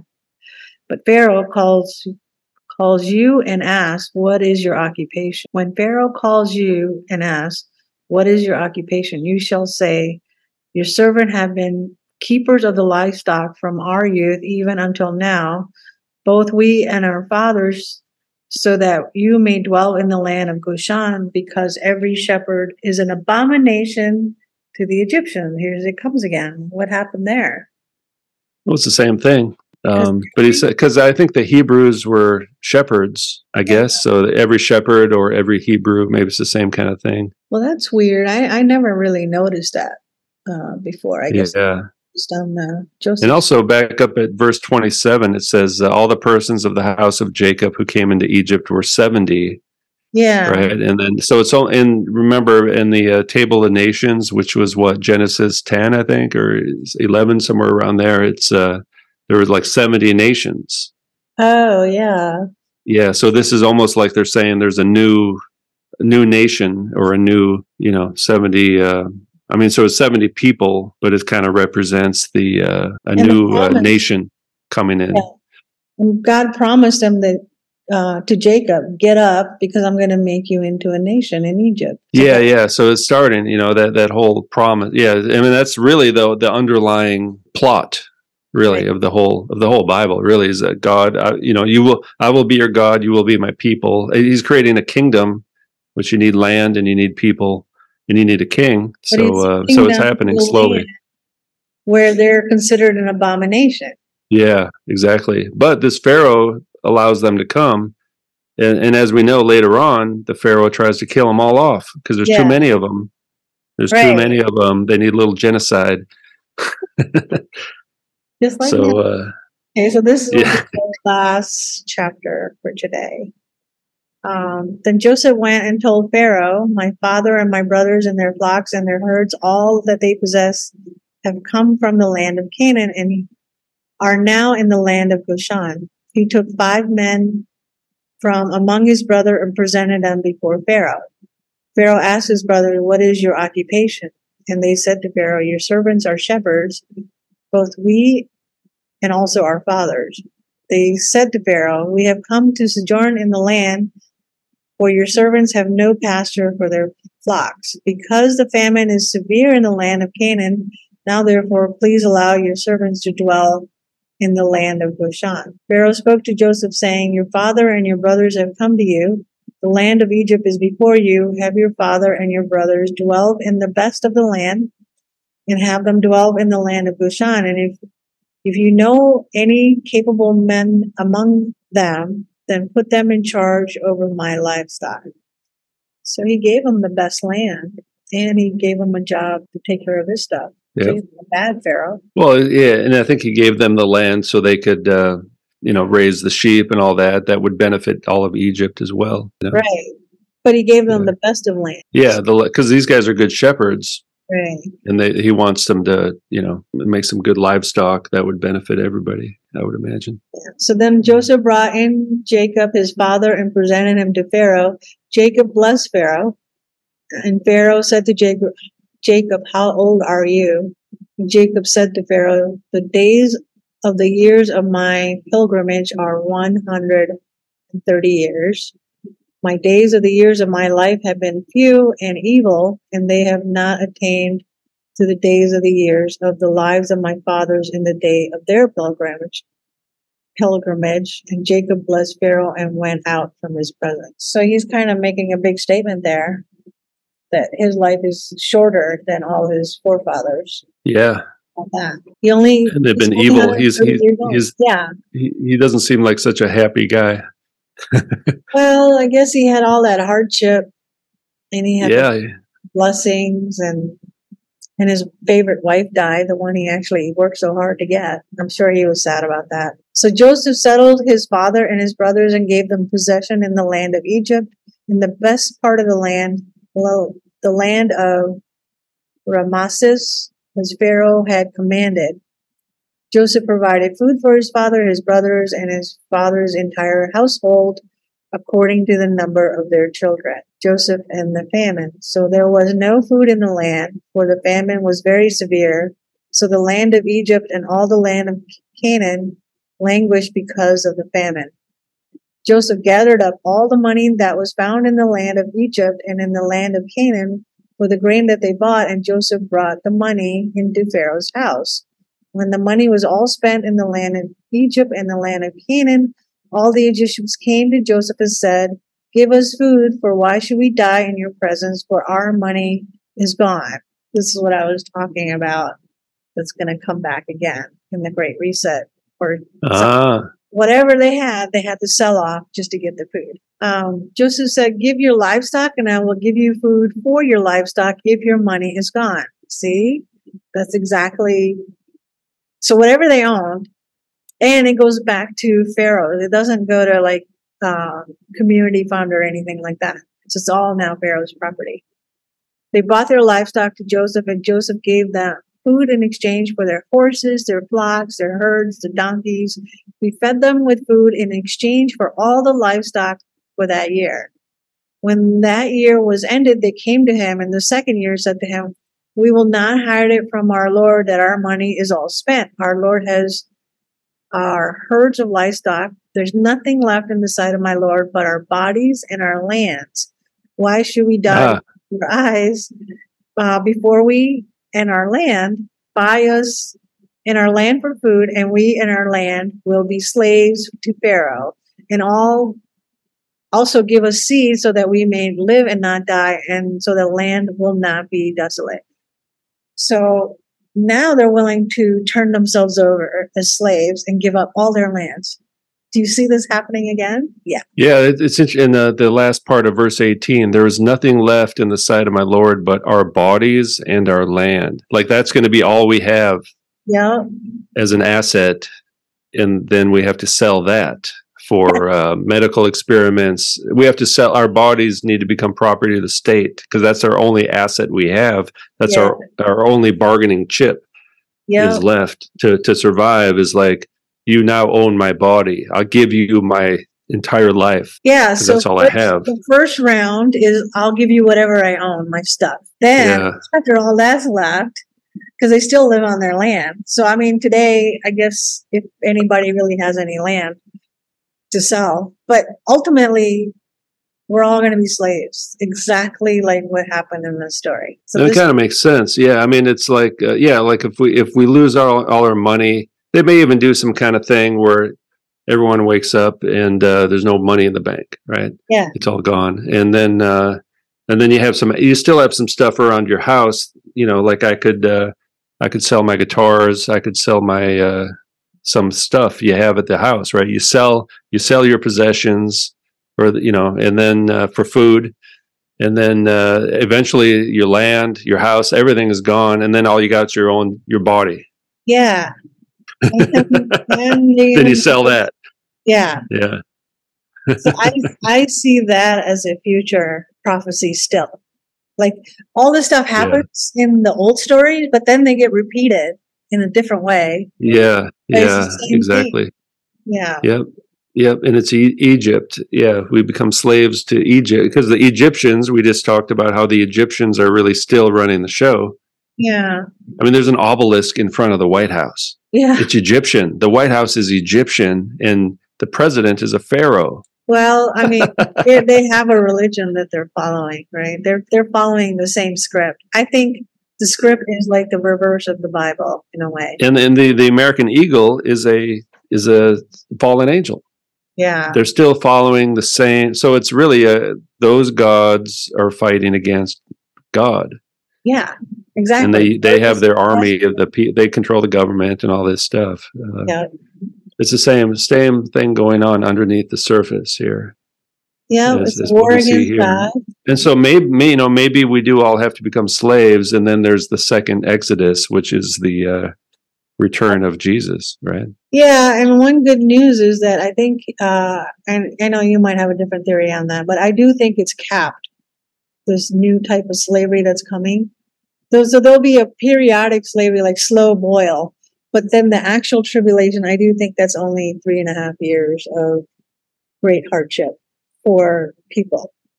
And then Jesus has to cut it short because no flesh will be saved if he didn't. Yeah, yeah. No flesh will be saved, so it's going to be like a genocidal Yeah. uh, event going on. So he has to cut it short. Yeah, I don't think it's going to be literal three and a half years, but that's a, you know I could Yeah. uh, we could talk about that later. But either way, it'll be a short time. It does say a short time, and um, yeah, Je- yeah. Otherwise, no no flesh would remain. Yeah, so that kind of does imply there's some kind of uh, genocidal uh, program going on that he has to. Yeah, I think the book of Exodus, when we get to it, it'll be an eye opening experience if you kind of see it from today's perspective, not just like a story story, but There's a lot. There's a lot of overlap with the Revelation. Yeah, That's the thing. I'm kind of thinking. I don't know if we need to jump ahead to Revelation or not because, uh, you know, I'm sure we'd like to, but we can kind of jump forward now and then to Revelation as we go because there's a lot of parallels. Uh, you know, in the in the Old Testament, they they they they Revelation uses the Old Testament a lot. So maybe we just keep going through the Old Testament and then once in a while take a look at Revelation, the related yeah, verses. fine. Because I I, I feel like the future really would start here from this ch- chapter, and then it'll continue on because there's only a few more chapters after this, and then we Yeah. have the book of Exodus. But the storyline based on like BlackRock and other governmental, the King Charles, everything that they're all doing together is it's going to be this. King Oh. Charles is like the Pharaoh. Yeah, right? right. And a lot of people Yeah. think he's the Antichrist. I don't know, but he has his hands on There are every- many. There are many antichrists, and we, we can talk about the antichrist when we talk about Revelation, because the Pharaoh, that Pharaoh, and that's in the in Exodus is kind of a antichrist type figure. Yeah, right. So we can we can we can talk about the topic of antichrist when we get into that. yeah. I think. Uh, Joseph bought all the land of, of Egypt for Pharaoh. Every Egyptian man sold his field because the famine was severe on them. So the land became Pharaoh's. So this is oh, well, look at that! Look at that! The land doesn't now. I've heard uh, somewhere like technically, legally, King Charles owns like all the land of the earth or something, or at least of those he owns a territories. You know, like Canada, Australia, New Zealand. Like technically, technically, it belongs to him. Right. Other than the United States, he does own like Well, still, I think I think he still territories. does. I think that whole thing was uh, I don't know that we ever really got independence from uh, England. Well, even if we didn't, the people believe so, and they will fight for it. You know, if they want. Well, to. everyone will fight for their land, no Yeah. matter where you live. Most, I mean, except in Australia. Well, all the ter- like the Commonwealth Games, Commonwealth Games, he brought in uh, all Yeah. seventy plus territories. They all represented it. You know, each. 70, 70 again, 70, like the 70 nations. Uh, All right, yeah. So he does own seventy nations in a way. yeah. Well, the king, I mean, the king, kings, kings, the kingship in and of itself is not a bad thing. And in fact, the ideal, uh, one, one theologian I was reading the other day, one, he said the ideal form of government, gov- government is a righteous king, Yeah, like King David. Everybody, yeah, And King Solomon, if he had not apostatized, right. um, and because Jesus is the king, right? So he's our righteous king. So kingship in and of itself is not bad, but the problem is that it, they're wicked kings. They're unrighteous kings. That's the problem. yeah, You know? And that's um, why we had- people suffer. That's the whole reason. Yeah. Oh, yeah. Well, that's what the the Book of Kings is all Yeah. about. The uh, Samuel and Kings and all that stuff. Chronicles. It's all about the uh, the wicked kings. You know, they're they're uh, they're basically sinners. Really, they're they're not righteous. So Well, if you have a, a king who obeys God, and the prophets are telling the king what to do, so the king has to obey the prophets. Actually, really, that's what's really going on. That's the way it's supposed to be, at least for human kings. You know? Yeah, Jesus is kings of all kings, right? So and that's why King Charles is has a uh, uh, a drag queen. The, the the queens are always drag queens because they are the uh, religious functionaries of the satanic religions. yeah, The well, queens are always drag queens. to in order to appease their gods. They're like the prophets. They're like the shadow queen. They're they're they're telling the king stuff from the spirit realm. hmm All right. As for the people, he removed them to cities from one end to the borders of Egypt to the other end. Only the land of the priests he did not buy, for the priests had an allotment from Pharaoh, and they lived off their allotment that Pharaoh gave them. Therefore, they did not sell their lands. Oh wait, these are priests of uh, the Yeah. Egyptian priests, right? Yeah. Okay. Yeah. So they yeah. got okay. stuff because they worship all those things anyway. So why give that up? Uh, then Joseph said to the people, I have brought you and your land today from Pharaoh, for Pharaoh, and here is the seed for you, so you may sow the land. At the harvest, you must give the fifth part to Pharaoh, and four parts will be your own as a seed for the field and for your food and for those of your household for the food for your little ones. Wow. So he's, that's a good deal for Pharaoh. Not only he owns all the land, he gets them to work the land so it's not wasted. Plus he gets money from all Well, it's like a tax. Yeah. Well, that's the system, right? It's always uh, the indentured servants, but it's only a fifth. It's twenty percent, right? That's not so bad. You know, give twenty percent to Pharaoh, and then the the eighty percent you can use for yourself. which is a good deal, but they no longer own the land anymore. Yeah. I don't know if it really has value to them. Well, it's a gift. It was it was a gift to the to the Israelites anyway. yeah. You know, he Oh, he right. let them go there, but he it was kind of an arrangement because they're they're in a famine. They're going to starve. They they really had no place to go. So it, it was kind of generous of them at first. It's not a bad arrangement, really, for the Israelites. Famine or you know work this land and keep eighty percent of the food for yourself. That's pretty That's good, pretty good. actually. Right. Yeah. Yeah. that's how it starts out, but then it descends from there, as we see later. And they said, You have saved our lives. Let's find us grace in the sight of my Lord, and we will be Pharaoh's slaves. Pharaoh's slaves. It says it right there. Wow, wow, that's interesting. Uh, let me see. Uh, what verse? That's verse uh, twenty-five. Um, servant. You know, a lot of English translations will use the word servant instead of slave. It's pretty rare they actually use the word slave right there because you know it's just such a trigger word that people don't like it. yeah, Um, that's, that's pretty uh, blunt, but like- yeah. Wow, we will be Pharaoh's slaves. You will own nothing and be happy. There it is, right there. That's the plan. That's what's happening, isn't it? I mean, isn't that what's happening right there? Yeah, like you said. That's why I love this story. Wow.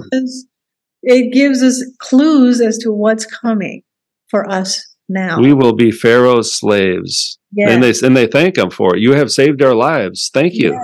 Just like the way it is now. Oh, thank thank you for making us wear the the muzzle on our face. Thank you. You've saved our life. Thank you for the miracle magic potion.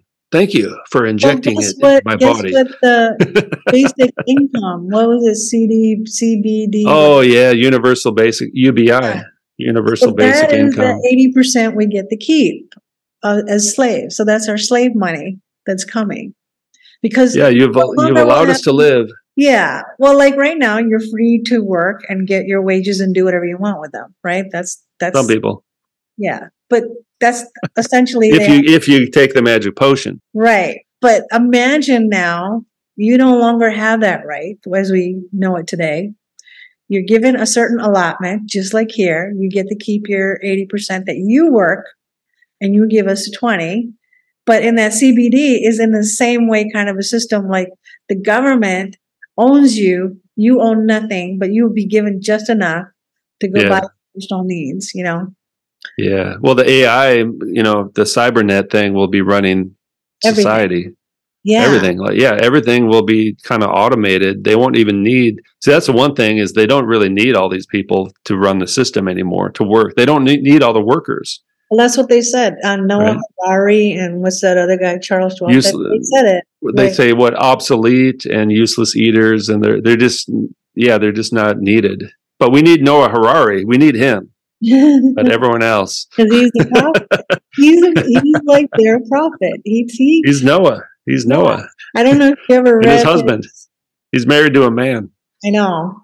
And I think that's why, because he's like, he's already rebelling. That's why he hates God so much. And that's the next stage of evolution right he's i mean he his whole thing is uh homo deus right human beings will become gods and apparently gods ma- marry other men Well, it's their God. They want to make them enhanced. They don't need God anymore. He said in his own interview, which I posted, that we don't need God anymore to make water for us. We can create our own water or make make anything. Whatever he gives us is God, he said we don't need him for that. We can do it on our own.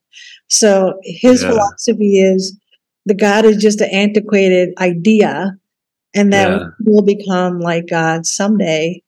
yeah yeah yeah but the problem is it's that the hu- the evil is still there in the human heart Right, which it can never. only god can fix that problem yeah, and so it's going to be it's going to result in incredible tyranny and uh murder and death a lot of murder. I think evil. It's going to be even more evil because they think they're doing something good. It's going to be even more. E- no one will recognize the evil that it really is. look at it this way: the last taboo is really accepting murder is commonplace. Yeah, Now they still have laws: "Thou shalt not kill" or murder, and they can get prosecuted. But there'll come a day, well, because they want to get rid of the population. What's to say you're allowed to kill as much as five people in your lifetime? No big deal. you can kill the unjabbed. The, the people who Yeah. are a threat, a risk to the greater good, must be killed, and that's a that's a good thing because they're enemies of the state. So we, you know, we we can kill our enemies if we're at war. If we're at war with a pestilence, and the pestilence is in the people who didn't take the magic potion, we have to kill those people because those are enemy gonna- combatants. There was a And there, see, Revelation says people will be deceived. The nations will be deceived into fighting this war. So, yeah, and, they, and then they also say brother will turn over brother or yeah, because they're deceived because they Yeah. believe the false sign and wonder, which is the narrative. The narratives are in the Bible. We'll talk about that when we get into Exodus.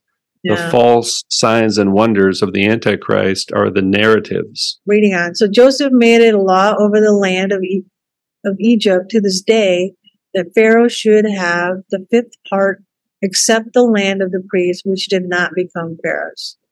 So we're back to this day again. I wonder if they do that still, Egyptians. I don't know. Jacob requests know. Joseph. Israel lived in the land of Egypt, in the land of Goshen, and they had possessions there and grew and became very numerous. And Jacob lived in the land of Egypt 17 years, so that years of Jacob's life for 147 years. When the time drew near when Israel would die, he called his son Joseph and said to him, If now I have found grace in your sight, please put your hand under my thigh and deal kindly. Ah, Truly, with, please do not bury me in Egypt, but let me lie with my fathers. Carry me out of Egypt and bury me in their burial place. So is that making an oath again under the thigh? well, it's not really the thigh; it's something else. But ah, it's yeah, it's the same thing we saw before. right. It's an oath. Yeah, it's like a serious. That's about as serious as it gets. You know. and he said, I will do as you have said. And he said, Swear to me. And he swore to him. Then Israel bowed himself at the head of his bed. And he. Wow. Well, that's it for today. We got one more podcast left to finish up the last three chapters. All right. Sounds good. Wow. There's a lot of stuff. Uh, yeah, you know, because uh, I don't really read the second half of Genesis that often. So, what do you think of it that's- now that There's a, yeah, there's there's more to it, uh, you know, than I realized. Because I like the first half of Genesis has a lot of really interesting stuff, and then the the second half are these long You know stories about these families and stuff and i usually kind of lose interest when i'm reading on my own and then I, i'll skip ahead to exodus which has a lot of cool stuff yeah. and so so it's been useful to you know it's been helpful for me to to really uh, dig down into these chapters here that uh, and maybe they do get neglected by a lot of people i don't know but um well, that's awesome. uh, yeah there's a lot of good stuff in these Yeah. the, kind of surprising to me that there's relevant stuff and um well, if God put it in there, I always think it's relevant for something in the future. Yeah. Oh, yeah. Definitely, it is. Yeah. But I think, well, I've read that before. I don't need to read that again. You know what I mean? It's the so. Yeah. So next one we're going to celebrate because you did a great job in helping me finish the book of Genesis. So Yeah, this is one of the longest. Uh, Prize. I would give you one. yeah, it's one of the longest books. I don't know if it's the longest with the in terms of chapters, but it's uh, one of the longest books in the Bible, Yeah. and it's really com- it's really full of different. You know, there's different parts of it. You know, now now we've got the the uh, basically the Joseph narrative, which is 13 chapters. You know, so Yeah. Yeah. Well, Yeah. we did manage to finish all those chapters today, which is great. all So, right, one more to go and done one with more to go Genesis. and then celebration. And then we're going to take a little break. So next one will be celebration.